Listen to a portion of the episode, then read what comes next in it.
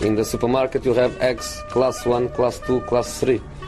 And some are more expensive than others and some give you better omelets. That's the wrong information. Wrong, wrong, wrong information. I didn't say that. That's the wrong information. Do you think I'm an idiot? Wrong, wrong, wrong information. Now look at me when I talk to you. Your job is to tell the truth. That's the wrong information. Sillypodden, en torsdag i december. Sämre kan man ha det om man säger så. Eh, Makoto och Patrik Bränning, väl, välkomna hit. Ehm, vi har fått en, eh, en presenterad spelare. Det var väldigt tidigt. Det var väldigt tidigt. Det är väl Ja. därför vi spelar in podd idag, eller hur? Det är ju helt och hållet därför. eh, Minamo, mina, Minamino, eh, eller Minamino, hur ska jag, Minamino skulle jag säga. Minamino. Eh, Det där kommer alla brittiska kommentatorer sätta som en smäck redan efter en vecka. alltså det är ju heta. inget svårt namn att Mina, uttala, mina. det måste ju inte vara helt prickrätt. Nej, det är inte- nej. Takumi Minamino. Nej, vi ska inte bli de där fotbollshipster som ska liksom överartikulera heller och känna att är Kevin De Bruyne och de Ja, jävlarna precis. som alltid ska ha rätt hela tiden. Utan om alla förstår så är det rätt. Så tycker jag att man kan resonera. Simon Bank, eh, om du lyssnar, vilket du ju såklart inte gör, så, så är det dig vi pratar om. Kan Simon Bank, vet han ens? Vet Han, han, är, finns? han är som en, en person i min närhet som någon gång frågade så här, men alla säger så här, finns där poddar finns? Men jag vet inte vart poddar finns. alltså Simon Bank har ju en podd. ja, så eh, Men det betyder inte att han lyssnar på Han den. vet inte är var den ju- finns, eller? Han är ju definitivt en person som har spelat in fler poddavsnitt än han har lyssnat på. Ja, ja, säkerligen så ja. ja. Fast jag kan tänka mig att han lyssnar på sina egna, det kan jag se framför mig. Med ett glas bättre rödvin än någon slags loungefåtölj bredvid sina vinkylar där i Vasastan. Ja, precis. Ehm, ja, vi pratade en hel del om Minamino eh, förra gången eh, eftersom det var ganska nära redan då, eller var ju rapporterat var i stort sett färdigt. Nu är det helt och hållet presenterat och klart. Han kommer eh, vara spelklar den första januari, vilket innebär att han eh, antagligen kommer vara med mot Everton, lär väl bli hans första match. Um, FA-cupen då va? FA-cupen, Ja, Mm. ja. Eh, Så att då är det ju in i hetluften. Eh, Det blir ju speciellt såklart frågan om han kommer få spela någonting så här eh, initialt. Klopp brukar ju vilja mjukstarta med sina spelare, det har vi sett med ganska många utav nyförvärven. Fabinho spelade ju knappt eh, första halvåret i Liverpool och eh, Andrew Robertson likadant och, och så vidare. Lite så IFK Norrköping syndrom. Att liksom när du har en värvning som du tittar på sikt och så första halvåret så håller de mest på att jobba sig in i laget, försöka hitta någon plats och sen blomstrar det igång. Eh, mina, min- man märker ju på Liverpool-fansen hur mycket de har väntat på att få en värvning av en spelare de på något sätt har sett förut när alla tokhyllar honom redan nu och liksom wow, yes, äntligen vad vi har väntat. Det, mm.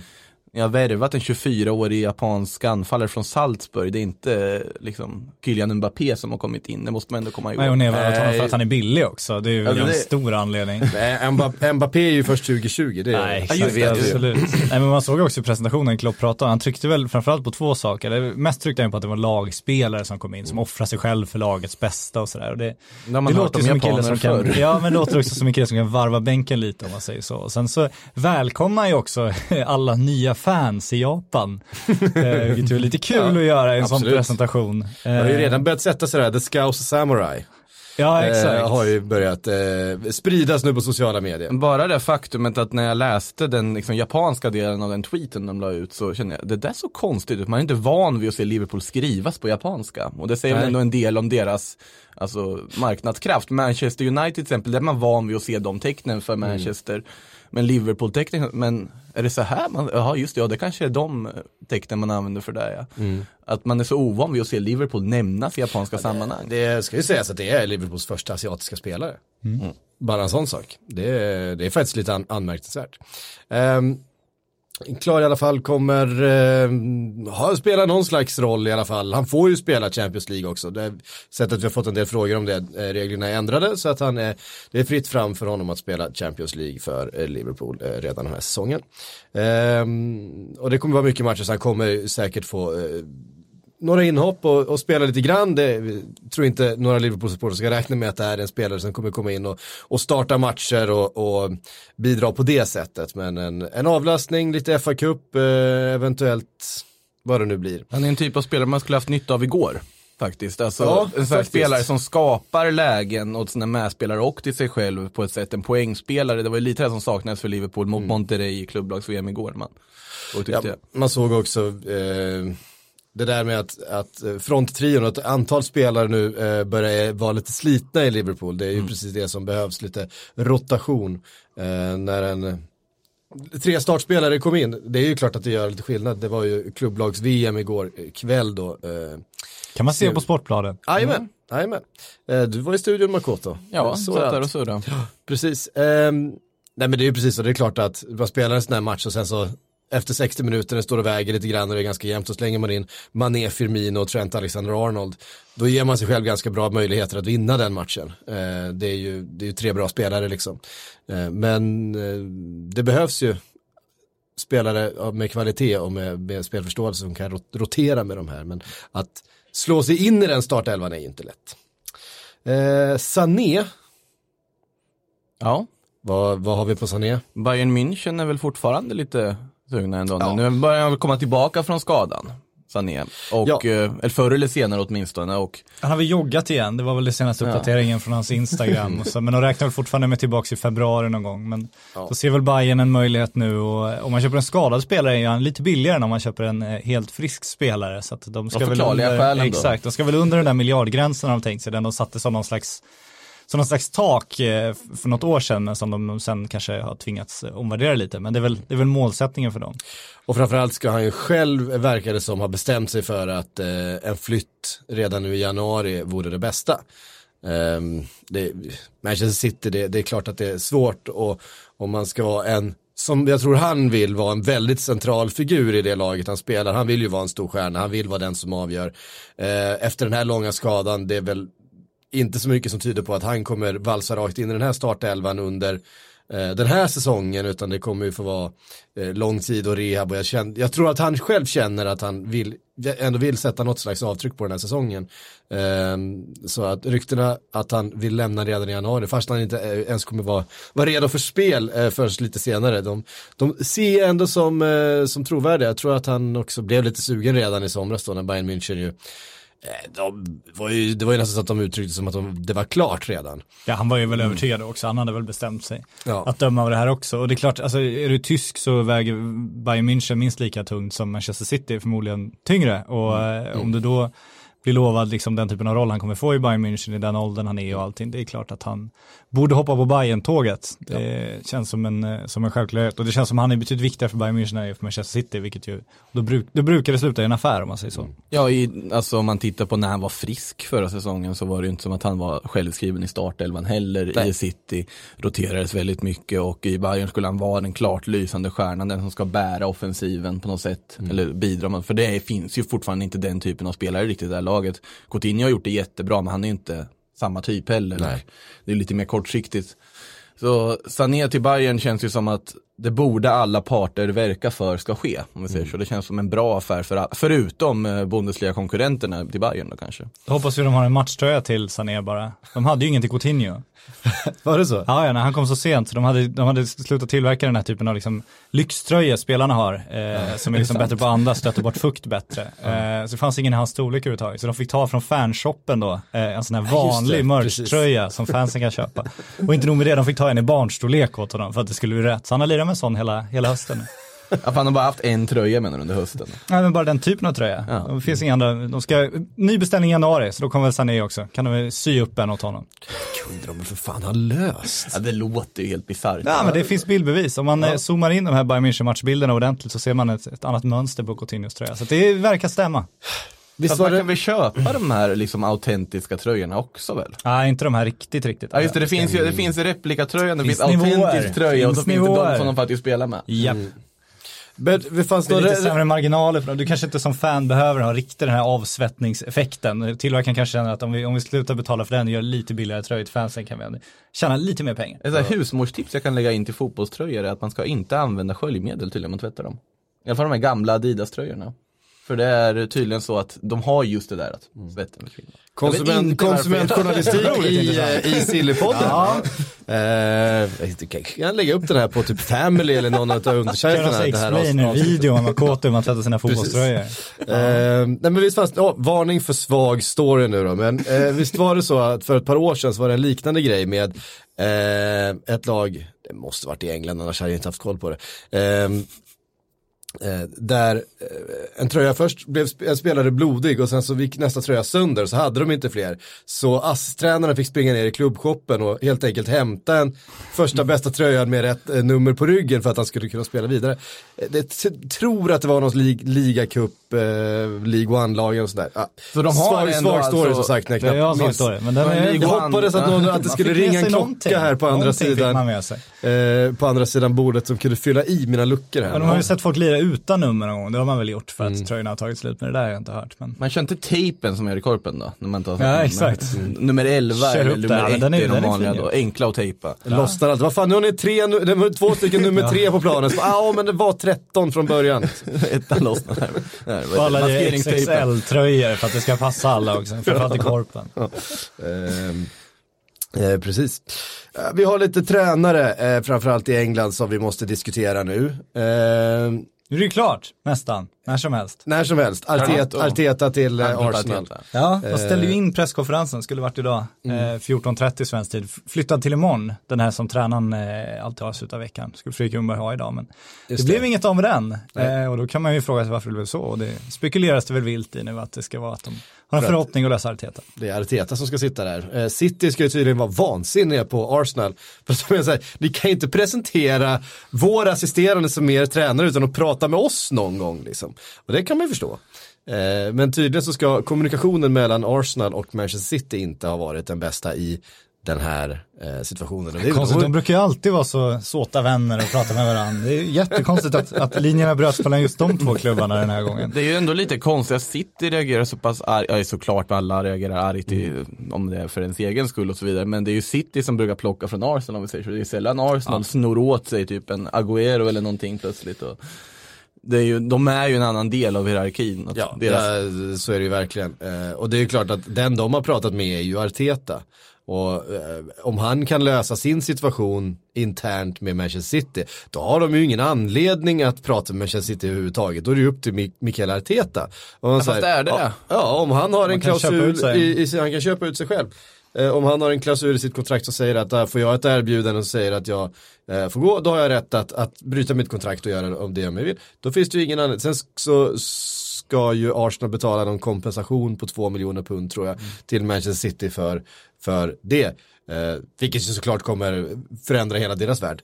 Eh, Absolut, de två miljoner punden. ja, de Eh, kommer ju, det, det, det är skillnaden mellan titel och inte. Nej men, alltså det är lite intressant där ändå att man tittar på spelare så är det ju liksom extremt förbjudet tabu att börja prata med en kontrakterad spelare som inte har, som har mer än sex månader kvar på sitt kontrakt. Att gå till spelaren först istället för att liksom diskutera med klubben och så vidare. Men i tränarfallen så är det alltså okej då att prata med någon. en, ass, en ASS-tränare kan ju inte rimligtvis ha ett likadant kontrakt som en ledarstab. Ja, fast det är en del av en ledarstab, en del av laget. Men om en spelare har en utköpsklausul så brukar det också bli ganska snabbt avhandlat att du kommer i kontakt med spelaren. Så det är väl lite det jämförbart. Alltså de, Sen är, kan man ju tycka att de ska bete sig lite mer gentlemannamässigt och det finns väl anledning att Det, tycka det det. tror jag inte att de har något intresse av. De har ju Nej. inget intresse av att vara kompis med Manchester City. Men det svåra i en Eh. träningssituation är också att de måste ju intervjua sina kandidater. Alltså det är inte riktigt som en spelare att du betalar eh, en summa så kommer du överens och sen, sen börjar du diskutera med spelaren och så väger du honom mot andra spelare. Utan det gör du ju innan du ens börjar prata med honom. Tränaren måste ju någonstans börja prata med innan du ens bestämmer dig för att du vill ha honom liksom. Ja, så är det i och för sig. Vad heter han nu? Sanjahi? Ja. Eh, Sportchefen? Sanjahi? Så var det nattbesök där. Det var ju kul att det var efter deras möte också. Det gjorde ju det hela lite mer prekärt ändå. Att eh, Arteta liksom slår Arsenal och sen så åker han hem och, och jag vet inte om han duschar men han åker hem i alla fall och sen kommer liksom Arsenal-staben efter och ska intervjua honom för tränarjobbet. Den är ju ändå spännande. Samma kväll liksom. Ja, fan. Jag har sagt det så många gånger, alltså det finns ju en sån fantastisk spionroman att skriva om fotbollsvärlden, alltså Ja, agentvärlden. Det är, det, är ju, det är ju där de absolut mest snaskiga, halsbrytande liksom, historierna finns. Alltså bara så här, en, en dag med Mino Raiola, vi kommer att prata lite mer om honom sen. Och den här turnén han är ute på nu med, med Haaland till exempel. Och, Ja, ja. ehm, Haaland har inga lönekrav, men Raiola har ta mig fan med lönekrav alltså. och allt det där spelet bakom kulisserna, det är ju så fascinerande. Ja, det är det är ju så fascinerande. Men jag tycker det är sjukt med Arteta, bara för att liksom, nu har alla pratat om Arteta så länge så att det känns som ingen ifrågasätter att det, att det blir Arteta. Alltså alla förstår att det kommer bli Arteta, är ingen som riktigt så här, men är det här ett bra val då? Alltså, Fast hur ta, kommer det att, om man inte redan avhandlat det här ifrågasättande tidigare med tanke på att man pratar om Arteta redan innan Emery skulle komma in.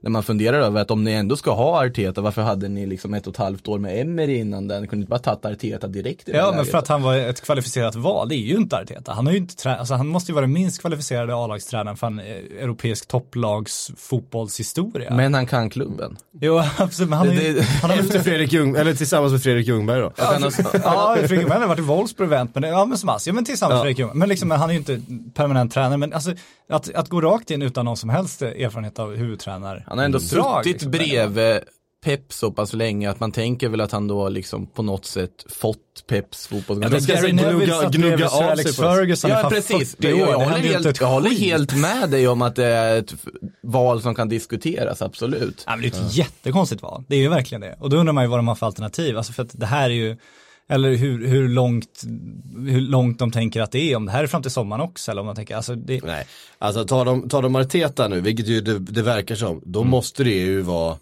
en, en långsiktig plan. Då måste ju det vara strategin de har. Att, att bygga någonting tillsammans med eh, Mm. en, en, en ung tränare med en tydlig plan vad han vill utan göra. erfarenhet överhuvudtaget. Ja, men han måste ha presenterat en, eh, en handlingsplan. Så här vill jag bygga det här laget.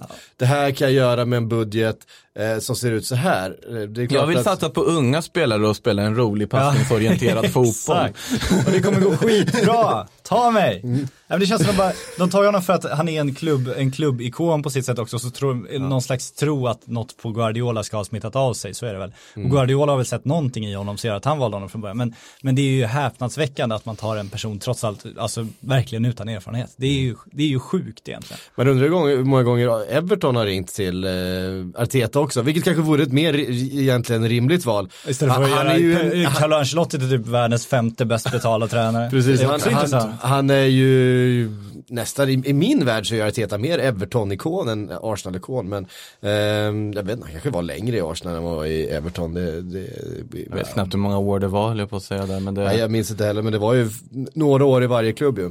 Arteta till Everton har man inte förvånats över. Jag tror inte City hade reagerat lika starkt om det var Everton som fick snipa Nej, Arteta nej. i det här Jag tror inte jag heller.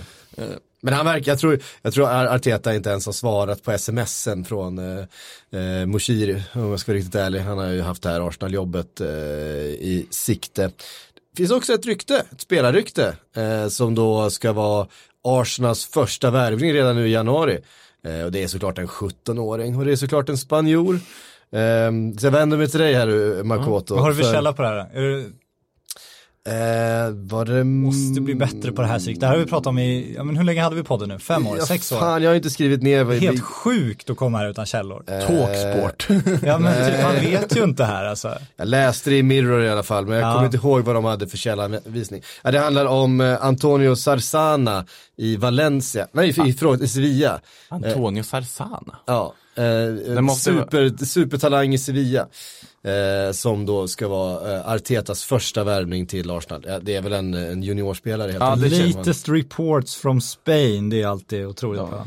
Diffusa Spanien. Estadio Deportivo. Ja, han ska Ja. ju inte in i A-laget. Nej det ska han absolut inte. Han är väl inte knappt inne i Sevillas A-lag och tittar än höll jag på att säga. Så att eh, det känns ju verkligen som en värvning för framtiden i sånt fall. Och ingen som man på något sätt ska hoppas på under den Undrar hur närmaste fan han kom in i vår podd undrar man. Det är det Nej, men jag vill ju undrar. ha, jag vill ju ha ett rykte kopplat upp till Arteta, Ah, det var det enda jag hittade. Han ville låta mig Eh. prata Spanien lite. Ja, det är bjussigt av honom. tänkte jag att Makoto kanske kunde leverera, ja, ja, leverera på ja. det här namnet. men- fråge- Du, du, du, Frågetecken du liksom tycker på Marco- den Makotos fel det här? Det här är 17-åringen från 100% Sevilla. Mar- Mar- Makotos fel. Eh, det skulle ju ge oss då en, eh, en, segway en alltid segway över till Everton och Ancelotti. Och hans eventuella första värvning då, som då en spanjor? Zlatan Ibrahimovic. Det, fanns en, det fanns en rolig kontrast Ja där. men den segwayen var ju lite, Ja, Det, men det, fanns, det, fanns, det, fa- det finns ju någonting i så här, om det blir så. Nu, vi jobbar ju eventualiteter här. Arsenal plockar in Arteta och får en, en eh, spansk 17-åring. Everton tar in Ancelotti och får Zlatan. Ja, i och för sig. Ja, det är sant, det är sant. det har ju något. Det har ju något. Jag hör vad Eh. du säger, men det är kul Zlatan, för det känns som det har liksom brittisk och italiensk press har någonstans hjälpt varann framåt här. För liksom, italienarna har alltid varit inne på, eh, på Milan liksom och så kommer britterna med Everton och sen nu när britterna börjar trycka på lite med Everton, eh, helt utan grund verkar det som. Liksom. Alltså de verkar ju eventuellt intresserade, men det känns som britterna kom på det för att Ancelotti ville ha Zlatan till Napoli och så går Ancelotti till Everton och då tänker brittiska tidningen, vad fan, det är ju Zlatan, det är Zlatan han ska ha såklart. Och då kommer italienarna, ja men vad fan, nu skriver ju alla britter om Zlatan här, fan nu måste vi trycka på att det är Everton också, nu är det konkurrens och så börjar Milan bli deppiga och men är, är det inte bara så att både engelsk och italiensk press är bara trött på det? Bara, Kan vi inte bara sätta honom i en klubb någon gång så vi får gå vidare Ja. från det här? Kan vi inte bara jobba in Everton tillsammans nu så man vi slipper skriva om det här? Samtidigt känns det ju så här, om man ska ha en, en teori någonstans, alltså det känns ju inte som att man kommer hamna i Everton. Det här kan ju, kan ju slå, slå fel, utan det känns som att man vill till Milano, han påstår sig behålla sin lägenhet där och sådär. Eh, men Milan vill ha in honom så fort som möjligt, har de ju sagt hela tiden, för att få honom spelklar så fort som möjligt. Men han kan ju oavsett inte spela förrän i januari. Så det kan ju vara så att Zlatan inte är supersugen på att åka och träna med Milan så här i slutet av december, utan kanske hellre tar det lite ledigt och sen åker Fira, dit när han faktiskt kan börja spela. lite jul och... Exakt, och sen eh, dyker upp där i januari. Så att, eh, Istället för att gå in och jobba med Pioli i ett mittenlag som liksom bara desperat behov av segrar. Liksom. Det Ja. Och han- jättetrevlig stämning på Milanello på Han lär ju behöva, alltså, eh, visst att 38 inte är någon ålder, eh, men jag känner ju själv att jag inte har riktigt samma stuns i steget liksom varje morgon som jag hade för någon, eh, något decennium sedan. Så Du att jämför han- lite med Zlatan nu? Eh, Du gör det ja, eftersom vi är lika gamla så tänker jag att, fysiska att, historia och att, att eh, han antagligen kommer behöva göra några extra löprundor innan han är helt spelklar för en europeisk toppklubb igen. Eh, nu är inte varken Everton eller Milan någon europeisk toppklubb, men de spelar i alla fall i bra ligor och har någon slags förväntningar på sig att eh, vara i, i en form som eh, han kanske inte har behövt ha i Los Angeles. Nej, och han ska ju vara i en form som är bättre än deras form också, för han ska ju trots allt bära de här lagen om han nu ska, ska ta sig dit. Äh, Sen, eh, Sen tror jag ju att Zlatan är ju en träningsnarkoman så att han, ja, han, håller sig är, i form. Han är i Alltså, någon fruktansvärt bra ja, form. Han håller sig på så Eh, sätt i form, men det är vi- ju skillnad vi- på den här matchformen också. Vi är lika även där. Ja, Eh, jag. exakt.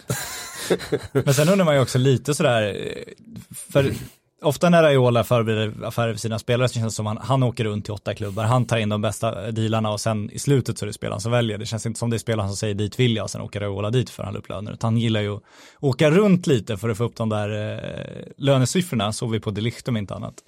Eh, det kan ju vara så att han är ute och sonderar terrängen också, så kan det väl sluta med att Zlatan sitter där med Everton eller Milan och sen kanske bara skiter i allt. Det man, man, skulle inte hålla det för helt uh, osannolikt man heller. hoppas ju ändå att om man ska välja mellan de två så känns ju Everton mycket mer spännande att han skulle komma tillbaka till Premier League där han på något sätt har lite unfinished business ändå. Ja för oss ja, Ja, men för för Zlatan tror jag inte att det är roligare. Absolut inte för Zlatan, Nej. liksom, såklart man hellre bor i Milano på Ja. så sätt. Men alltså för oss som följer Zlatan så är det ju utan tvekan roligare om man går till Everton med tanke på liksom Milans situation nu. Nu för sig Everton slåss i ett bottenträsk men de har ändå någonting att spela för och den når ju ut till fler.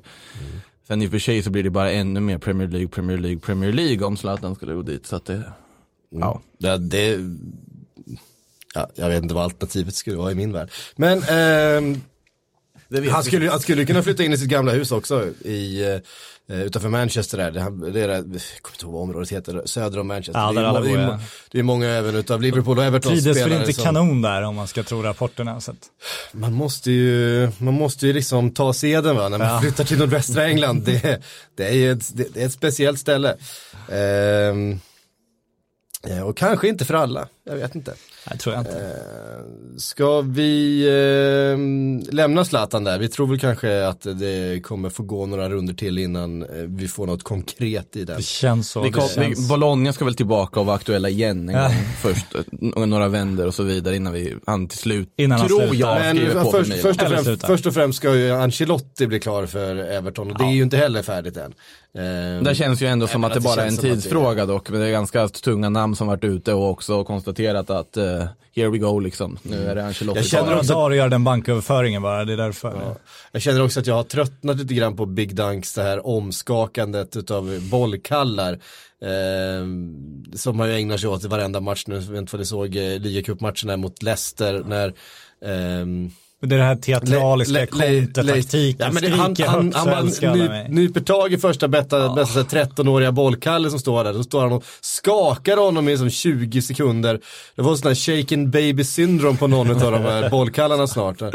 Whiplash på en 13-åring eh, före han lämnade det. Alltså It's det var Duncan. kul första gången Duncan, men låt bollkallarna vara. Äh, för mig tappar, jag ni har säkert genom, gått igenom det här i Premier League-podden, men jag tappar ju all respekt för honom när han gör det han gör mot Moise Keane alltså. För Duncan. Jag tycker, det är, Ja, ja, jag tycker nej. det är så vidrigt på alla sätt och vis. Och eh, förklaringen liksom. Oavsett, ja såklart du får byta ut vem du vill, men det, nej, snabbt in med en människokännare. Moise Keane sitter säkert och bara sitter och uppdaterar liksom nyhetsflöden. Hallå. Väntar på att Carletto ska komma in och bara hålla om honom. Ja, ja just, nej men alltså, eh, Big Dunk är ju ingen, ingen empat. Det är ju inte det han är, är känd för direkt. Nej, då ska man väl inte vara en modern fotbollsledare heller kanske. Nej, och Fast det är ju Carletto. Det, är- och, det- Men han är inte så modern kanske. Men han, är, men han är empatisk, absolut. Så han är väl betydligt mer du, modern än vad Frågan är, man tar ju ändå in, man tar in någon som verkligen är en människa på ett helt annat sätt och någon som man liksom spelare tycker om att spela under, men det är ju inte en taktiker. Det var ju i och för sig Det inte kommer bli så heller. jävla dyrt att sparka honom om, ett, om något år sådär. Det kommer ju hamna i den där, visst eh, Big Sam fick väl en 130 miljoner eller något sånt där för sitt halvår i, i, eh, i Everton. Det var en helt hysterisk siffra. De älskar att betala sina tränare jättemycket pengar. Jag vet inte hur mycket Marco Silva eh, kostade men eh, de försökte, när de försökte köpa loss honom från Watford första gången så var det också väldigt höga siffror det, det pratades om. Så, eh, ja, de, de, eh, det finns pengar i den plånboken eh, fortfarande i alla fall, det är rätt tydligt. Han är ju stenrik den här Moshiri som äger klubben nu för tiden.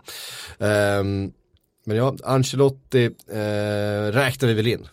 Det tycker jag ändå vi kan göra och börja fundera på hur det ska lösa sig för Everton. Det känns intressant men samtidigt Nej, det är svårt att se det liksom lyfta verkligen. Ja, nej, det, det känns som, inte som han kommer liksom uppfylla de förväntningar klubbledningen kommer ha på honom. Så att han kommer ju... De kommer Ja, inte vinna inom jul. fem år om vi säger Nej, så. Det- precis. Det kommer inte hända. Eh, inte direkt va? Eh, vad hade Ancelotti måste ju haft Gareth Bale under någon, eh, i alla fall i precis slutet på sin Real Madrid-tid va? Jo, jo, det var ju, Bale var ju med och avgjorde den här finalen när Ancelotti såg till att vinna La Deciman, tionde Just det, titeln. exakt så var det. Ehm, Minns du som igår Sig? ja, ja, alltså herregud. Ramos Eh, nick, 92-48. Något sånt va? Eh, precis, han var väldigt bra där, Gareth Bale, i den här matchen. Eh, Jobbigt nu när jag har fel sekundangivelse. Ja, då får du skämmas. Ja, jag kommer att bli Ja. toksågad av Så eh, pinsamt. Madrid-kollegor här. Så pinsamt. eh, nej men kanske Gareth Bale eh, har skickat ett sms eller två till eh, Carlo Ancelotti för eh, förr eller senare måste väl han röra på sig också. Nu har det börjat. Ja, eh, inte till Everton väl? Nej, det är klart att han inte ska till Everton. Men det har börjat surras om en eventuell januariövergång. Men det kommer ju pratas i alla fönster om Gareth Bale såklart för tills han har lämnat Real Madrid. Ehm, Det är intressant det där med hur spelare ändå på något sätt finns det Alltså- ett projekt alltså- som kan ta sig förbi golfen i prioritet? Hey, I'm Ryan Reynolds. Recently, I asked Mint Mobile's legal team if big wireless companies are allowed to raise prices due to inflation. They said yes. And then when I asked if raising prices technically violates those onerous two year contracts, they said, What the f are you talking about, you insane Hollywood ass? So to recap, we're cutting the price of Mint Unlimited from $30 a month to just $15 a month. Give it a try at mintmobile.com slash switch. $45 upfront for three months plus taxes and fees. Promo rate for new customers for limited time. Unlimited more than 40 gigabytes per month. Slows. Full terms at mintmobile.com. Ja men alltså efter den här Wales Golf Madrid-bannern så var det ju alltså buropen han fick av egna fansen. Jag har aldrig hört något liknande från egna supportrar. På att det var, det var liksom, de hatade honom. Han var ju, han, han var inte önskad på något sätt varje gång han rörde bollen, men när han värmde upp liksom. Han tar det ju lite på rätt sätt, tycker jag ändå. Han skrattar ju mest åt det liksom och njuter av livet ändå. Och det stör sig ju vissa på också. Men nu när han spelar i klassikot, han går in och gör bra insatser också. Och sånt där. Så att så länge han spelar bra så har jag svårt att se att man kommer liksom paniksälja honom för Zidane verkar ju fullkomligt skita i vad liksom publiken tycker om spelarna. Utan det är de bästa spelarna som är tillgängliga som ska spela. Och i det här läget som är just nu så tillför ju Bale någonting till truppen. Sen om man kan sälja, såklart man ska sälja. Men då är frågan vilka som skulle då. Det är ju samma sak som i somras igen, men nu har vi ju Tottenham där Mourinho sitter också. Som väl kanske skulle kunna dra en liten offensiv eller försöka ordna till ett lån eller något. Ja, Mourinho skulle kunna vara så galen, men jag tycker lite Bale, jag kände väldigt mycket för honom från början i somras och sådär, för då kändes det verkligen som han gör, han gör det han ska och de misshandlar honom. Mm. Och sen liksom. har han ju lite dragit ifrån det här spåret Ja kanske. verkligen, nu tycker jag faktiskt att han kan gå för långt. Alltså dels den här flaggan, det är ju inte bara hans fel, men han är, han är ju med på vad som Ja. sker när den bilden tas. Eh, och sen så dyker det upp träningsbilder regelbundet nu med de här golfskämten där han även driver med det själv, han kör här bottle flips på bänken och liksom, det känns, det känns ju som han driver, han driver ju så mycket med sin egen situation och med klubben någonstans att jag tycker att han också inte respekterar liksom de som trots fast allt betalar här, hans lön. Jag tycker någonstans att det har gått lite för Fast långt. att han sitter och gör bottle flips på bänken, det är ju, folk reagerar ju bara för att det är Gareth Bale. Jo, exakt, men det om, vet om ju han Casemiro hade om. suttit och gjort bottle flips så hade ingen brytt sig. Jag tycker snarare ett tecken på att det här om att han skulle vara helt eh, isolerad i omklädningsrummet och ingen pratar med honom och så vidare. Det ryktet har han dödat ganska Ja, rejält. nej, så är det inte. Men han vet ju om att han filmas hela tiden där. Han kan ju vänta en halvtimme med att göra det där Ja, han skiter fullkomligt i vad folk Exakt, tycker. och det är det jag tycker är respektlöst mot folk som ändå betalar hans lön. Det är ju där jag tycker att det blir konstigt. Så då kan han ju bryta, alltså han, han kan ju dra, han kan ju bryta sitt kontrakt och dra om han vill liksom. Alltså det är ju bara att han, Det kostar nog ganska mycket att bryta ett sånt kontrakt. i. ja, han kommer ju lösa det om han bara kan tänka sig att betala för det själv om det skulle vara så. hade Om inte han nu så gärna dragit- vill hade därifrån. inte han liksom. dragit till Kina i somras då? då? Jo, då stoppar de honom. Så att, Mm. Men då kan han väl betala lite i egen ficka om han nu skulle köpa sig ut, om han så jättegärna vill bort därifrån. Nej, men jag tycker man kan uppföra sig, jag gillar ju honom som så att det kändes som han uppförde sig med värdighet. Det kändes som han, han gick dit och tränade, han gjorde vad han kunde, de valde andra vägar, fine, och han körde på. Men det tycker jag att han har tappat. Så att jag känner Ja, det, det, så under hösten vart ju lite mycket, sen har man på något sätt, bara för man ändå gillar kaoset som ändå underhålls av det. Ja, ju, Ja, ja, du- du underhålls kaoset jättemycket av är det. intressant. Det håller jag ju med om, absolut. Men det, ja, det är fortfarande en bra fotbollsspelare skulle jag säga. Sen så, såklart man ska sälja om man får någon som betala. Ja, och då är frågan om det kommer bli Premier League eller om om han nu han var så nära på väg till Kina, känns som hans prioriteringar som du säger Psyke, det kanske liksom inte, för att komma ovanför golfen måste det innehålla ganska mycket pengar känns det trots allt fortfarande som. känns inte som han kommer gå Tottenham för och få någon slags sportslig drömavslutning på sin karriär, det känns som han skiter i det också nu. Så att, Tänk om Cardiff hade varit i Premier League. Hade de kunnat dra ut. han i skitit i det också, för då hade han ändå dragit till Kina för att tjäna de sista pengarna, för att köpa den här jävla golfbanan bredvid Trumps eller någon sån här skit han kommer syssla med sen. Så. Hur gammal var han när han flyttade till Southampton egentligen? Han var inte gammal. Eh, för att spela där. Har han någonsin spelat, har han spelat så juniorfotboll i, eh, i Wales? Eller var han typ så här 14 när han drog till Southampton? Kan ju inte varit så gammal. Du, Men det finns en gammal historia från att i alla fall att anledningen till att han är vänsterfotad eller vad det var, var att, nu kan jag ha missat någon detalj i den här storyn, men att när han liksom spelade på skolidrotten, spelade fotboll så var han så bra så han fick bara spela med fel fot. Och då liksom spelade med vänstern och blev ganska bra på den. Ja, jo det får man säga. Liten Eh, anekdot som man kan hova in. ytterbacken Gareth Bale.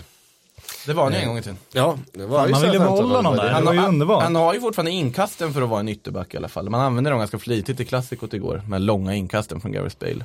Han hå- håller ju liksom en fotboll med en hand, det är såhär basket. eh, Nej, men han på. är ju en friidrottare liksom. I hela handen, vi syns ju på honom. Eh, alltså, hans, hans fysik är ju, eh, är ju där. Så otroligt atletisk. Eh, att Synd att vader inte funkar på den.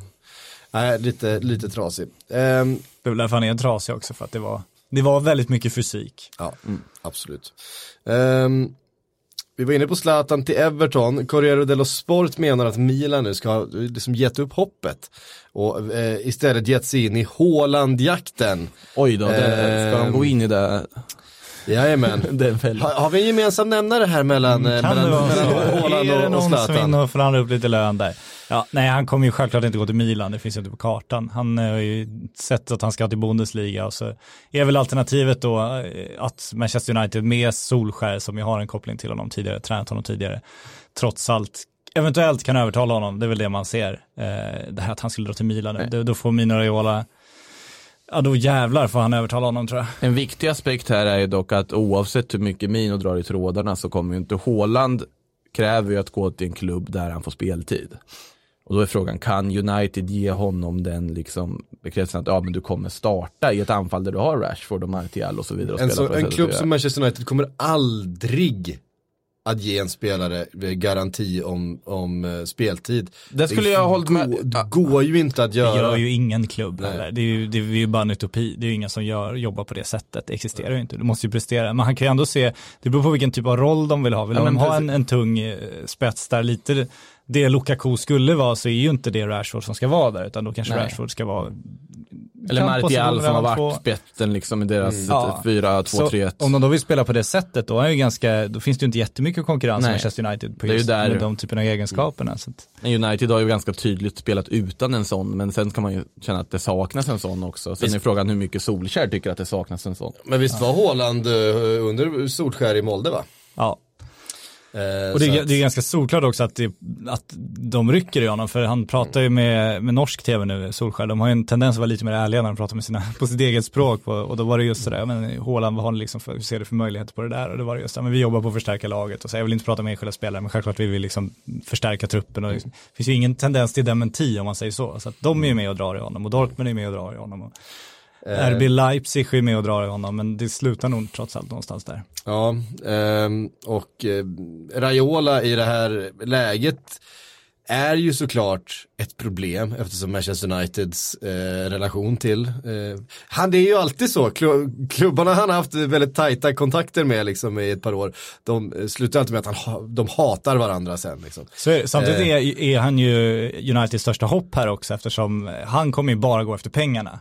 Ja. Och är det Manchester United mot Dortmund, RB Leipzig så är det Manchester United som kommer vara beredd att betala mest, framförallt till agenten, för det kommer ju inte Dortmund RB Leipzig vara så sugna på att göra. Om det börjar Så- pratas liksom utveckling och speltid och alla sådana aspekter, då är plötsligt de tyska klubbarna mycket bättre placerade och det är därför man inte får räkna ut dem helt och hållet heller, även om Mino sitter och drar i Nej, trådarna. och sen är det ju så här att Mino ska ju också förhandla, förhandla en, en, en bra exit åt Pogba, eh, om inte allt för länge.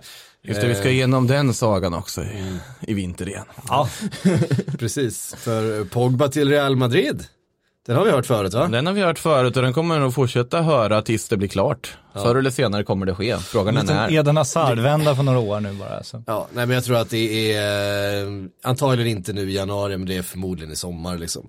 Eh, jag tror inte att han är, jag tror inte han är kvar nästa säsong i Manchester United, Pogba. Jag kan inte se det. Nu börjar väl kontraktet, de, de är väl tvungna att sälja sommaren också för att freda den där, det där värdet på honom, eller förlänga hans kontrakt. Eh, och något av de två sakerna kommer att ske. Och det känns ju tveklöst som om det, det är närmare att han lämnar än att han förlänger det där avtalet. Och han passar väl inte liksom Solskärs nya Manchester United om man pratar om det här långsiktiga projektet och sådär, då ska man väl inte ha den där trötta, trötta divan hur bra han än kan vara. Nej. Eh, det kanske finns ett större värde i att växla in de pengarna då. I alla fall om man ska, nu har han ju varit skadad och så vidare, men alltså sett till hur mycket nytta han gör just nu så såklart de ska sälja om de kan. Eh, Sen huruvida Real Madrid ska betala det som krävs, det är en annan sak. Eh, Kan de nog tänkas göra ändå. Det kan de absolut tänka sig göra sen om det är ett bra val eller inte. är det det på. absolut. Ja. Och så kommer Donny van de Beek sitta där och vänta på att hans affär ska bli klar och sitta och vänta ut Pogba ännu en gång utan att få gå någonstans. Stackars Donny. Gå, Ja. till, gå till Juventus när hans kontrakt väl löpte ut. Borta match Getafe i Europa League också, det kommer säkert bryta benen eller någonting. Ehm, Eh, Ole Gunnars bygge såklart, eh, intressant och se ifall Haaland kommer dit. Ett bygge som nu verkar ta fart igen då är ju det som Lampard håller på med i Chelsea. Ska, ja, sen det blev klart då för en, en dryg vecka sedan någonting att, att eh, transferförbudet upphävs för januari. Så ska han då blivit utrustad med en eh, transferkista på War chest. Ja, en war chest på någonstans runt, ja men knappt två miljarder eh, att han har spelat för. Och det är ju inte så konstigt, för man tänker att han har ett helt transferfönster där de inte betalade, eh, köpte några spelare plus att de sålde Eden Hazard för Ja, det var en en miljard, miljard, ja. en miljard. Och de här lånespelarna sitter ju inte på några tokhöga kontrakt heller, kan man tänka sig. Nej, Förut, när, när de ska förhandla om sen, då kan det bli roligare löner. Men... Tammy Abraham och Reece James ska väl enligt uppgift nu precis ha blivit erbjudna och accepterat nya kontrakt också. Så att det, det är ju viktigt. Men bara titta på vad de har gjort med värdet på sina spelare under det här halvåret. En sån som Tammy Abraham, som ju inte har kostat dem någonting, som bara varit på lån, har ju nu, jag menar, en sån spelare med den hösten han haft, det är ju flera hundra miljoner på en sån spelare. En Mason Mount eller en Reece James eller en eh, Tomori. Alla de här spelarna är ju nu, nu premiumspelare, alltså unga, eh, har bevisat sig på den högsta nivån, spelat eh, fantastisk fotboll. Eh, det, det, det kapitalet man gör där gör ju också att det, man kan investera. Eh, Alltså det borgar ju för att man, man har Nej, möjlighet här- att investera spelarna- på, på stjärnor för att är det så att man behöver, då finns det spelare som man kan sälja eller man kan eh, på något sätt växla ut. Fast om man tittar, Tomori, Mount, Abraham känns ju ändå det som det som ska vara stöttepelarna i det här nya Chelsea. Jag tror inte man kommer, det är de sista man kommer sälja. Om man Ja, måste liksom nej. finansiera saker. Och det som det har pratats om är ju framförallt faktiskt eh, Wilfried Zaha eh, till eh, Chelsea. Och vi var inne på det lite förra veckan också va? Ehm, fortfarande, men även har det pratats om en hel del andra wingers och även Timo Werner eh, ska vara av intresse för eh, Frank När ska Lampard. han få sin flytt? För det pratas ju alla klubbar som på något sätt behöver något offensivt ska ju ha in Han väntar på att. Lewandowski ska bli dålig och det händer ju inte. Så det är därför problem. problemet. Nej, men, men det man kan säga om de här namnen är, alltså, det var ju brittiskt med raljerar lite över det där. Dels där war chest-grejen existerar ju inte såklart. Liksom. Alltså, det är alltid, det är alltid så här 150 miljoner i brittiska pund. Det är aldrig 140 eller 135 utan det är alltid en rund och fin summa sådär. Eh, så det är fint, och sen ska du då dela upp det. Det inte som på football manager när du går in, ja nu har jag 150 miljoner att värva för, då kan jag lägga precis det på övergångssummor. Utan det är ju löner, det är hur långt kontrakt de skriver, det är agenter, alla, Så det där kan vi bara glömma. Och den andra delen av den där artikeln, den här önskelistan, det var ju då att scouten hade fått i uppdrag att hitta då potentiella eh, spelare som kan förbättra deras offensiv. Så det var inte riktigt heller att de var faktiskt intresserade av de här spelarna, utan det var liksom de här har identifierats då. Och de scouterna kom, bestod i det här fallet uteslutande av Demiros egna journalister, det är jag helt övertygad om. eh, så eh, vi får väl se sen vad som händer. Men, men Wilfried Zaha känns väl ändå som en Chelsea det hade nog kunnat vara en ganska bra Chelsea-värvning tror jag. Alltså, inte värva den här superspelaren som liksom börjar konkurrera ut de här egna talangerna de fått fram nu, utan snarare värva liksom komplementspelare som kan, som kan hjälpa till att lyfta laget och som kanske på grund av sin ålder trots allt nu inte borde vara så jäkla Sa dyr. på en kant, Pulisic på andra, känns väl ganska bra tycker jag. Och William måste du växla ut på ett eller annat Ja, sätt. Så. William har ju inte varit bra den här säsongen och sen så har du ju Hudson Odoi som såklart ska spelas in som eh, nu är tillbaka. Han har fortfarande inte gjort ett mål va? Han kom tillbaka. Eh, nej det tror jag inte. Inte vad jag har noterat i alla fall. Det minns jag inte, det har han kanske gjort. Men, eh, men eh, har ju inte riktigt kommit in så som eh, man har hoppats. Men det är klart att han har haft en väldigt allvarlig Mm. skada under lång tid och det kommer ta lite tid för honom att hitta tillbaks. Där har du ju ändå någonting som du kan liksom satsa på på sikt också. Så att det, Det som ändå förvånar mig lite grann är Pulisic som ju visst har varit lite upp och nedgångar under sä- säsongen men ändå visat ha en väldigt hög nivå. Trivs ju bäst till vänster. Ehm, det gör ju Zaha också. Alltså jag tycker Zaha är mycket bättre när han får springa på vänsterkanten. Nu spelar han ju på båda kanter, alltså lite olika, så att man får ju verkligen jämföra honom på höger och vänster. Jag tycker alltid att han är bättre till vänster. Ehm, nu har jag inte sett Pulisic till höger på samma sätt, han spelade ju en del till höger i, i, i Dortmund. ja, det kan han ju hantera också tror jag. Så att, Eh, eh, Så att det är frågan, man har ju ändå ganska duktiga flexi flexibla spelare men jag känner ändå att det är två spelare som, eh, som jag har sett har funkat bäst till vänster, jag kanske har fel. Eh, Men det känns här som en för- sommarvärvning oavsett. Det är då svårt att läsa Wilfried Zaha i januari om man säger så. Ser, ser man ändå inte någon sorts så här liksom överprispanik på en deadline på ett vinter på ett Zaha-namn? På Chelsea idag? Inte på Chelsea idag kanske, men i allmänhet kan det komma in någon annan aktör och Ja, få pengar. svår, svårt att tänka mig det. Jag tror inte det. Ehm, De har ju nej. varit så jävla tydliga med sina eh, intentioner och sådär när de, De när har varit ska väldigt, sälja väldigt, och sådär. Det har liksom eh, inte riktigt betytt så mycket vad man bjuder så att jag tror att Nej. de har bestämt sig för så. Mm. Ehm, och nu går ju Crystal Palace ändå ganska bra, även om de Eh, blev rejält tillbakapressade där senaste omgången utav, eh, utav Brighton så fick de ändå med sig eh, ett resultat igen. Ehm, trodde många skulle eh, gå mycket sämre. Ehm, en annan spelare i Chelsea som det har börjat surras om är Kanté som eh, inte riktigt har hittat tillbaka den där rollen och det finns väl kanske inte någon riktigt sådär klockren Kanté-roll heller i, i Lampards eh, filosofi. Det gjorde du inte under Sarri när Jorginho kom in. Ehm, nu har PSG börjat förhöra sig för om Kanté och det är ju inte så förvånande. Och det är eh, Kanté som har många år kvar på kontraktet, jag tror han har kontrakt fram till 2023. Eh, det är en spelare de hade fått otroligt mycket pengar för, som kanske är lite surplus ändå för Chelsea i Lampards eh, bygge där han spelar lite ur position fortfarande tycker jag. Och ändå Eh, gör det bra. Tycker jag. Alltså, Han liksom, han det bra. bidrar ju fortfarande. Ja, det är ju snarare en värvning jag hade velat se. Alltså Real Madrid gör en offensiv för snarare än Pogba. Om man tittar till den truppen som finns idag. Ja. Eh, sen om väldigt obekräftade källor är på att Zidane naturligtvis, för han är fransos, skulle Ja. vilja ha Ja. in Kanté medan Florentino då inte är lika taggad på att liksom då gå Det är in ju ingen, det, det är ju inget, det är ju inte- det är inte en stor stjärna, det är inte en stor liksom profil, ett ego som kommer in och det är ju, det är ju tidernas mest ödmjuka fotbollsspelare. I förhållande till hur bra han är och hur ödmjuk han är så finns det ju, det är ju nästan eh, unprecedented. Eh, hur han för sig och hur han eh, liksom är som, som världsstjärna, den världsstjärna han faktiskt är. Ehm, och gör, är ju liksom en ganska oglamorös fotbollsspelare på det sättet också. Framförallt i den bästa rollen han har där han täcker stora ytor, vinner mycket boll, bara läser spel och, och tuggar på. Och det är klart att eh, har man inte riktigt den rollen, ska man spela med mer eh, liksom spelskickliga små ytor centralt och, och, och försöka krympa de avstånden.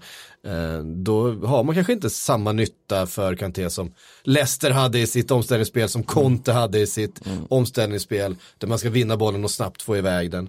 Eh, frågan är hur många toppklubbar som kan betala den prislappen har ett spel som ehm, Där Kanté skulle funka. där, där, där, där, Kanté, där man får ut som mest av Kanté. Real har ju det, det är ju trots allt Ja, det är ju ett trots allt där. Jag tycker PSG är också, det är ju omställning man ska spela på, man har en Mbappé liksom. Men- Men förstå ett De har, ju, tremanna de har ju i och för sig köpt eh, eh, Gana Gaye ju, eh, PSG de- som mm. går De väldigt kan bra. köpa mer. lugnt. De, de, om, om Juventus kan överfylla sin trupp så de inte ens kan regga liksom alla till CL på innermittfältare gratis. så kan Stackars de, Emre Can. Ja, alltså verkligen och Mandzukic också för övrigt. Men eh, om jag tittar på just Real som vi pratade om så, fatta ett mittfält med Casemiro som den cyniska sittande.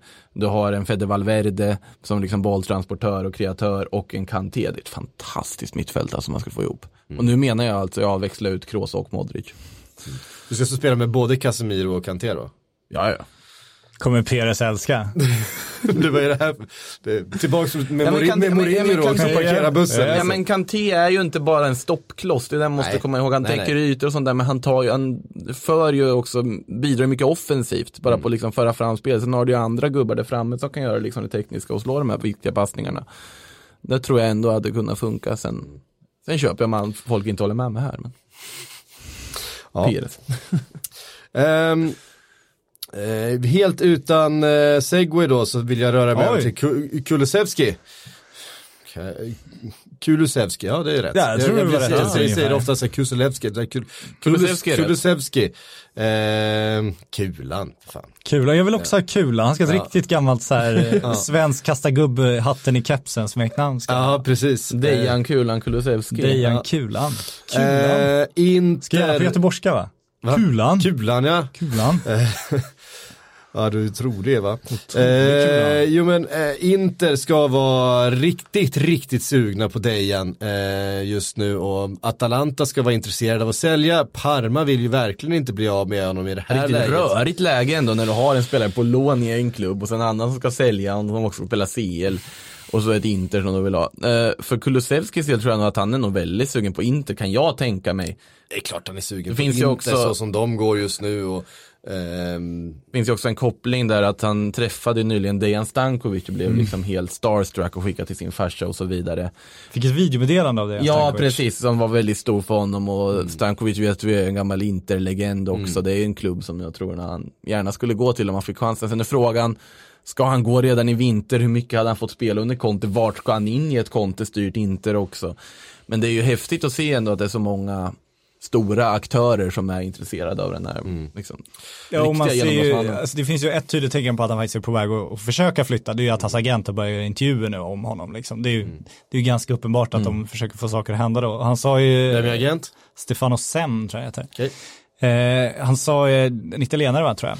Eh, han har ju spanat på Italien ganska länge, Kulusevski. Så att det här om han väger inte mot Manchester United är inte helt solklart att han skulle välja Manchester United tror jag. Nej. Som det också pratas om lite löst, men eh, det känns ju lite, lite lösare. Men inte vill jag ha honom, det är ganska uppenbart tycker jag också. Och han, agenten var ju ute och och flörtade med Premier League faktiskt ändå. Eh, Mm. och sa det att det var Premier League-klubbar som intresserade i somras men vi ville, ville ta ett, ett mellansteg för, för att komma toppklubbarna måste man ta rätt, rätt väg dit liksom. Och då tyckte de Parma var det. Eh, och om man ska flytta redan i januari då var deras krav att det ska vara liksom den här once in a lifetime flytten, då ska det vara den där drömklubben. Och jag tror precis som Markout säger att det inte passar in jävligt bra på den beskrivningen från honom. Mm. Ja, verkligen. Eh, 40 miljoner euro. Ja, om det blir så som, dyrt. eh, Eh, det, man tycker ju ofta sådär eh, att när Serie A-spelare flyttar inom Serie A, det blir inte alltid de där summorna som man tänker att det borde bli och som det De brukar hitta ett sätt. Ja, exakt. Så att jag, man ska nog eh, inte tänka sig att det ska bli några sensationellt höga summor, det tror jag inte. Men han har ju spelat upp sitt värde ganska mycket på ett halvår får man ju säga. Ja, skapligt. Eh, och sen sitter ju Parma där med, eh, med registreringen av Ja, spelare just nu. också. Eh, de vill ju definitivt ha en kompensation om de ska släppa här mitt i säsongen när de har eh, påskrivet låneavtal för hela säsongen. Så. Eh, ska, kan det bli en liten kula ner till BP också? Det ska det bli. Det är Fotboll Direkt, eh, enligt deras uppgifter har ju de 10 procent. Eh, och vi får väl se om det, om det verkligen är så, men någonting verkar de ju ha. Ja, fan skulle de eh, lasta in 40 millar på den här affären då dyker snart Kalle Karlsson upp som assisterande där också. Ja, exakt. Det kommer, kommer BP ändå på något jävla sätt lyckas och inte ta sig uppåt och sen att ramla ner igen och så vidare. Ja. Mm, mm, mm, mm. Jag älskade de ryktena om Kalle Karlsson till BP. Det var ju liksom snurr på dem i somras, det tycker jag. Eller i somras, nu i höstas. Ja, just det. Så. Otroligt intressant. Absolut. Kalle Karlsson jobbar för Sportbladet. Sportbladet är en tidning i Stockholm. Ja, det är bara att lägga pusslet. Stockholmslag. Exakt. Um, Arturo Vidal letar enligt Gazzetto dello Sport. Ja, eh, det stämmer. Efter en ny klubb. Det var en Även- jätteotippad källa ändå, Gazettan. Ja, även de här, skriva saker. även här är det ju eh, Inter som eh, nämns som en potentiell ny klubb för Arturo Vidal som inte är nöjd med sin situation i Barcelona. Det förstår jag med tanke på spela, hur, eh, hur lite han används av Valverde, vilket är jättekonstigt med tanke på vad han bidrar till laget. Han är fortfarande en väldigt bra spelare. Och han saknades ju enormt skulle jag säga, till exempel i klassikot igår där man helt oförklarligt ställer upp med Sergio Roberto och eh, Rakitic på mittfältet och i princip spelar för ett oavgjort resultat hemma på Camp Nou. Jättekonstigt. Eh, såklart Vidal vill flytta på sig och med tanke på hur man, han används i Barcelona så känns det inte omöjligt att Barca kan tänka sälja. Om vi pratar Inter så träffade jag faktiskt Babylona på vägen upp hit nu och surrade lite Vidal också. Och jag ser väl att han skulle passa perfekt rent liksom spelmässigt i det här kontelaget. De behöver den typen av mittfältare bredvid Sensi och Barella där. Som man hade kunnat göra kanonbra. Samtidigt finns det ju dock en annan aspekt på Arturo Vidal som är hur han sköter sig utanför planen. som eh, kostade Radja Nainggolan sin tid i Inter och gav en flytt. Och jag tror ju inte hur Conte skulle uppskatta en eh, låt oss säga inte helt lugn kille utanför planen i sitt lag här då. Nej, man, man drar väldigt, ah, väldigt snabbt eh, parallellen till eh, Nainggolan när man pratar Vidal. Det, Och det är inte bara frillan det kan och vara frisyr, frisyr. Jag tror frisyren spelar, frisyren spelar, ja. spelar större roll än... Man vill ju se Kanté i den där frisyren bara för att se liksom vad som hände med hans image. Ja, det kommer ju inte Men det, hända. Con- Conte är ju inte liksom tränartypen som kommer gå med på att hans liksom startande innermittfältare dyker upp med en cigg i mun till liksom träning. Nu vet jag inte om Valverde gör det heller, men Valverde verkar inte ha någon form av eh, ordning och reda på det där laget ändå, som får göra lite vad de vill känns det som. Men det, det är frågan om det är en personlighetstyp som Conte vill ha in, spelmässigt absolut liksom in, men han skulle göra underverk i ett liksom Inter i det här läget. Tror jag. Och för honom, hans del så förstår jag att han vill flytta med tanke på att han gör det så pass bra i Barcelona men ändå inte får spela under den här tränaren vilket är otroligt konstigt tycker jag. Ja, ehm, kan det ske redan nu i januari tror du? Ja, om man om Valverde envist ska fortsätta spela Rakitic som någon sorts eh, sittande mittfältare i det här laget och använda Sergio Roberto som mittfältare också och så vidare så finns det inte så mycket plats för en Arturo Vidal och om inte är det lust att betala rätt typ av pengar så kan det absolut hända. Men det är väl mest snack ut från Barcelona än in till Inter än Ja, så länge. exakt. Det är Ja, väl det det är träningen där. och ska bort och så, ja, vad kan bli en Det var destination? ju Rakitic som skulle ha gått i somras pratades det om jättemycket. Men sen är ju Rakitic en spelare som Valverde verkligen tror på. Rakitic är en jättebra fotbollsspelare också men han används ju på fel sätt och han används för mycket när han inte är i form sett till den konkurrens som finns i det här laget just nu. Ja, de försökte ju flytta på honom i somras, de ville ju bli av med honom. Så att, ja. Men jag tror inte Valverde vill bli av med han. Ah, Ja, han hade väl ändå något att säga till om då. Fast han hade nog hellre sagt upp sitt jobb än att bli av med Rakitic. Ja, det tror jag. Somras. Rakitic blev ju kvar. Ja. Ehm, Cancelo hörni. Vad lite han har fått spela. Ehm, ehm, Ska du till Bayern München nu eller vart är du på väg? Eh, nej, jag ska inte, inte, inte till Bayern München. Men Nej. kom till Manchester City eh, så sent som i somras ju. Mm. Gjort eh, sex månader, inte fått så mycket speltid. Eh, det har varit mycket snack om att han eh, så skulle slussas in och så vidare. Men han har fortfarande inte riktigt lyckats göra någon av de där eh, ytterbackspositionerna till sin.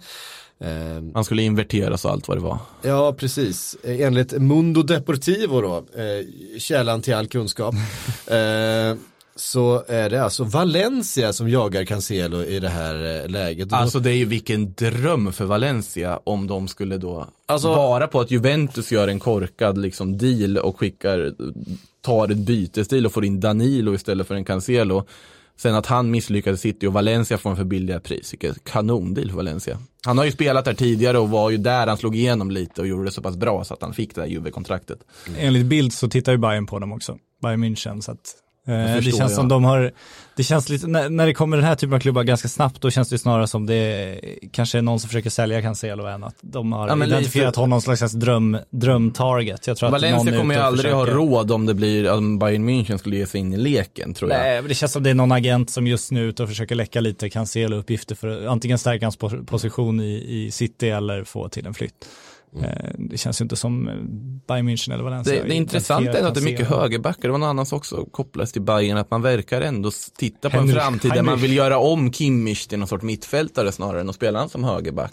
Mm. kan man ju förstå för det känns som att den spelare som Kimmich får ut mer av sina liksom fulla potential på en mittfältposition. Och i Valencia så ja, de behöver en högerback skulle vara ganska bra för Daniel Vass ska väl inte hålla på att vikariera där för all framtid liksom.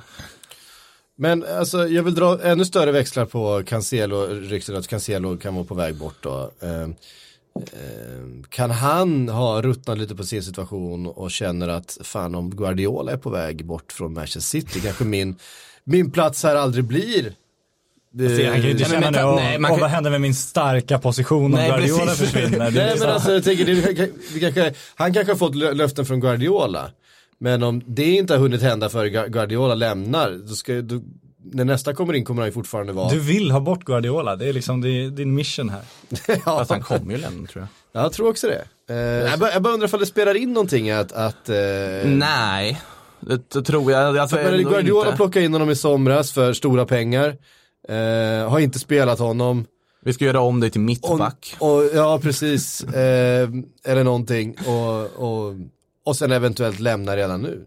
Det är någonting som, är, som har hänt här mer än bara att det är klubbar Han som får ju har... inte spela. Så pass enkelt att liksom att du har valt Kyle Walker innan och sen på vänsterbacken så har du inte roterat in honom där för att spela som har inverterad heller. Han har inte fått sin speltid han behöver. Jag tyckte ju värvningen i sig var underlig när de gjorde den. Sen så tänkte man ändå, ja men det är pepp, han har en tanke med det här, det finns någonting, men sen har man inte sett skymten av det än. Eh, Cancelo är en allt för bra fotbollsspelare för att sitta på en bänk och inte få speltid skulle jag säga. Sen är han ju, har han ju sina defensiva brister, men det är ju fortfarande en helt fantastisk högerback. Som. Ja. Det är ändå 60 miljoner pund. Alltså vi pratar 700 miljoner. Men då, då har du också en övervärdering på Danilo på typ 300, där han liksom värderas Ja, visst. 200 miljoner för mycket än vad han egentligen har för kvalitet. Nej, det är ju. Skiter väl i hur mycket det är, han pekar lite och så får han lite. Han är väl ingen sån mästerstrateg när det kommer till transfers. Det är ju där Pep man för så mycket, att han Ja. köper det som han tycker kommer bättra laget, men sen skiter han ju vad det kostar. Ja, så är det. Ja, jo precis. Vilket innebär, bruk, brukar ju innebära ett par, tre mittback, eller ytterbackar varje transferfönster och ingen riktigt lyckas. Ja, och så växlar han ut dem och så håller han på. Så han är ju inte som, som Klopp, som Klopp tvingas jobba också. Så att man ska inte bara hylla honom för, utan han sitter ju i en annan situation också. Att Klopp betalar ju också lite där, kostar vad det kostar på mycket. Absolut, men han jobbar ju lite mer med att hitta den spel. Han kan ju inte ta in van Dijk och sen, äh, det funkar inte. Utan när han väl tar in van Dijk, då är det ju för Ja, att det kan man ju inte klandra Guardiola för att heller ha gjort, utan det är ju snarare den här säsongen vi börjar sitta och fundera över Cancelo och så vidare, men innan har ju han prickat perfekt på väldigt mycket. Ja, samtidigt som jag tycker att han har slösat bort en hel del talang i sina klubbar också. Så att, tycker inte Ja, bara att nu, nu, nu pratar jag om liksom City-gärningen. Ja, nej, jag, jag pratar hela hans, Du pratar om hela hans hans tränargärning. Exakt, ja men det här att han ska vara någon sån, att så fort Guardiola gör något, då jävlar är, då är det filosofen som är igång, det är det ju inte liksom. Hörrni, vi eh, kastar in ett par frågor också eh, före vi knyter ihop här. Ehm, bra, då hade jag inte sparat ner de frågorna precis där jag trodde att jag hade dem.